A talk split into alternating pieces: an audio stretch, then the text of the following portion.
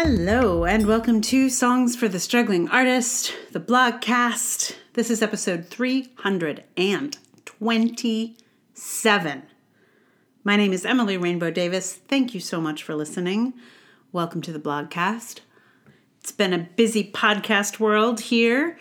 Last night, uh, with my theater company, we recorded a short audio play that was inspired by the Roe v. Wade overturning. I mean, what do you call it? Provoked by. It was not inspired by so much as provoked by uh, the Dobbs decision after all of that business.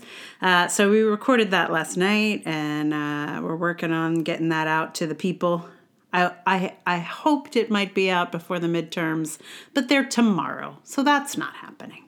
But unfortunately, I don't think this issue will disappear tomorrow. But if you are interested in that piece and you'd like to help us make it, uh, we, we are running a fundraiser on Ko-fi. Um, and there's more information about this piece with some photos from the recording session on my company website, which is messengertheaterco.org. Check it out if you're interested. And so, yeah, so podcast day after day. That's what we're doing here. I like it, it's fun. So today's blog uh, was inspired by getting my stuff out of storage.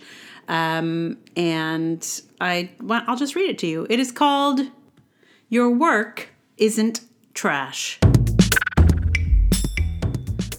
My storage unit was filled with show shit.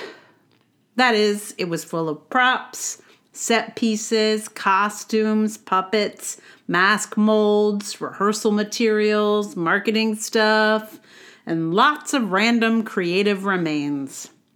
I hadn't seen these things in a long while, so when it began to emerge, I said, Well, a lot of this is going in the garbage. Meanwhile, it's complicated. I saved a lot of this stuff out of a sincere hope that I'd find a way to produce the shows again. I have those giant gold frames, the hat boxes, and the portable racks for a show that we toured for a little while and hoped we'd tour again. I kept the materials from our creative process on the door was open in case we got the opportunity to explore further. We haven't. And those six hula hoops probably aren't entirely necessary to keep around. nor is the big bag of wallpaper scraps. But I kept them because I hoped they would be called into service again.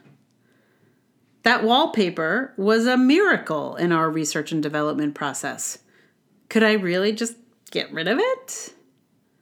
I haven't made any theater in person in years. What a lot of leftovers from my theatrical practice. What a terrible theatrical pack rat I seem to be. I was feeling very rueful about it, truth be told. But my dad, who was helping me move all this stuff, had a different perspective. To him, it looked like a theatrical life, well lived. He told me he was proud of me for making all those shows that that stuff came from. He said it reminded him of the spaces of some theater folks he knows and respects. I was feeling like my artistic work had turned into trash, and he talked me down off that ledge. It's really something to watch your feelings go from trash to pride so quickly.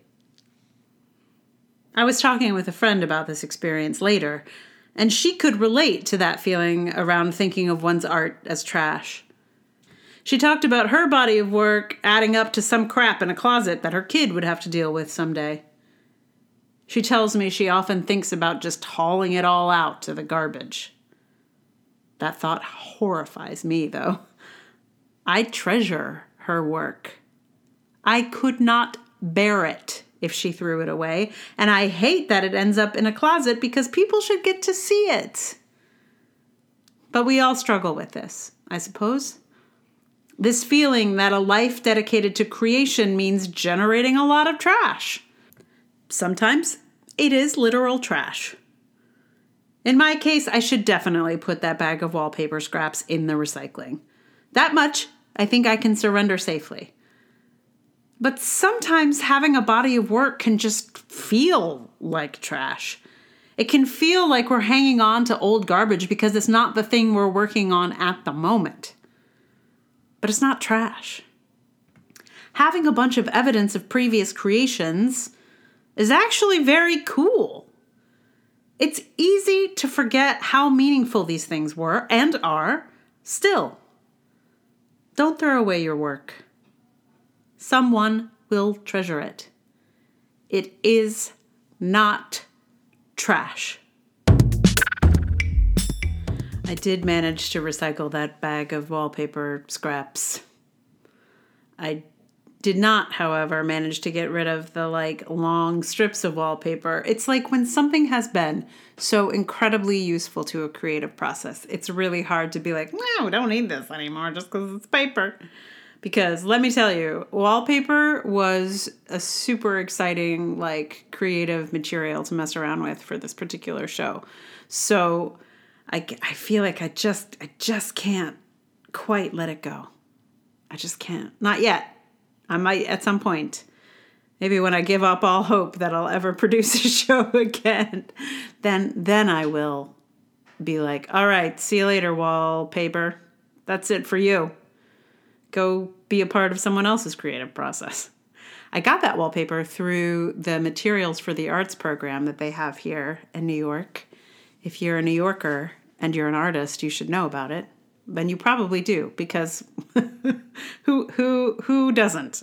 Uh, but if you don't, let me know and I'll tell you all about it. Um, yeah, so we we uh, that wallpaper came from probably some business that actually used it as wallpaper and then donated it. I mean, I don't think it used that particular roll of wallpaper. It was probably left over from a project. Who knows? Who knows? Anyway, shout out to Materials for the Arts. Uh, so song. What am I? Um, what am I going to sing for you? Well, I just it has it had to be. I love trash, because I thought, well, maybe my work is trash, but I love it. so uh, it's a sort of mm, turning turning the trash idea on its head, and uh, yeah, it's a song. It's been one of my favorite Sesame Street songs since my youth. So uh, so I had to learn it and uh, and sing it for you, which I will do in just a minute. But meanwhile, thank you so much for listening. If you like the blogcast, please tell someone about it. Like, review, subscribe. Uh, you hire a plane and just pull a banner across the sky. That that would be silly. Don't do that. I mean, you could. I'm not going to stop you. Um, also, if you'd like to support it, um, Patreon is a great place to do it. Patreon.com slash Emily R. Davis. There's also Ko-fi, there's PayPal. All those links are in the show notes. Listen to my audio drama. Listen to the new one when it comes out. We got a lot, a lot of, a lot of ways to hear more stuff. All those links are in the show notes. So, here in just a moment, on ukulele, Oscar the Grouch's theme song. I love trash.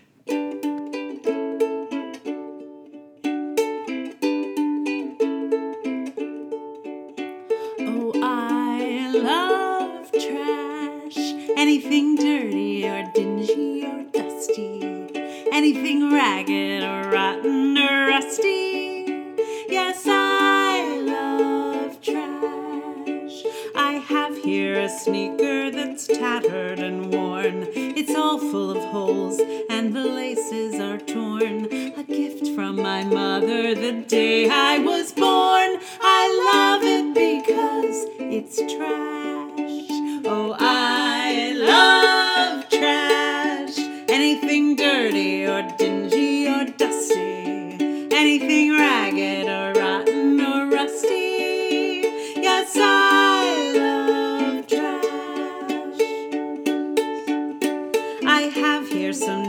newspaper, 13 months old.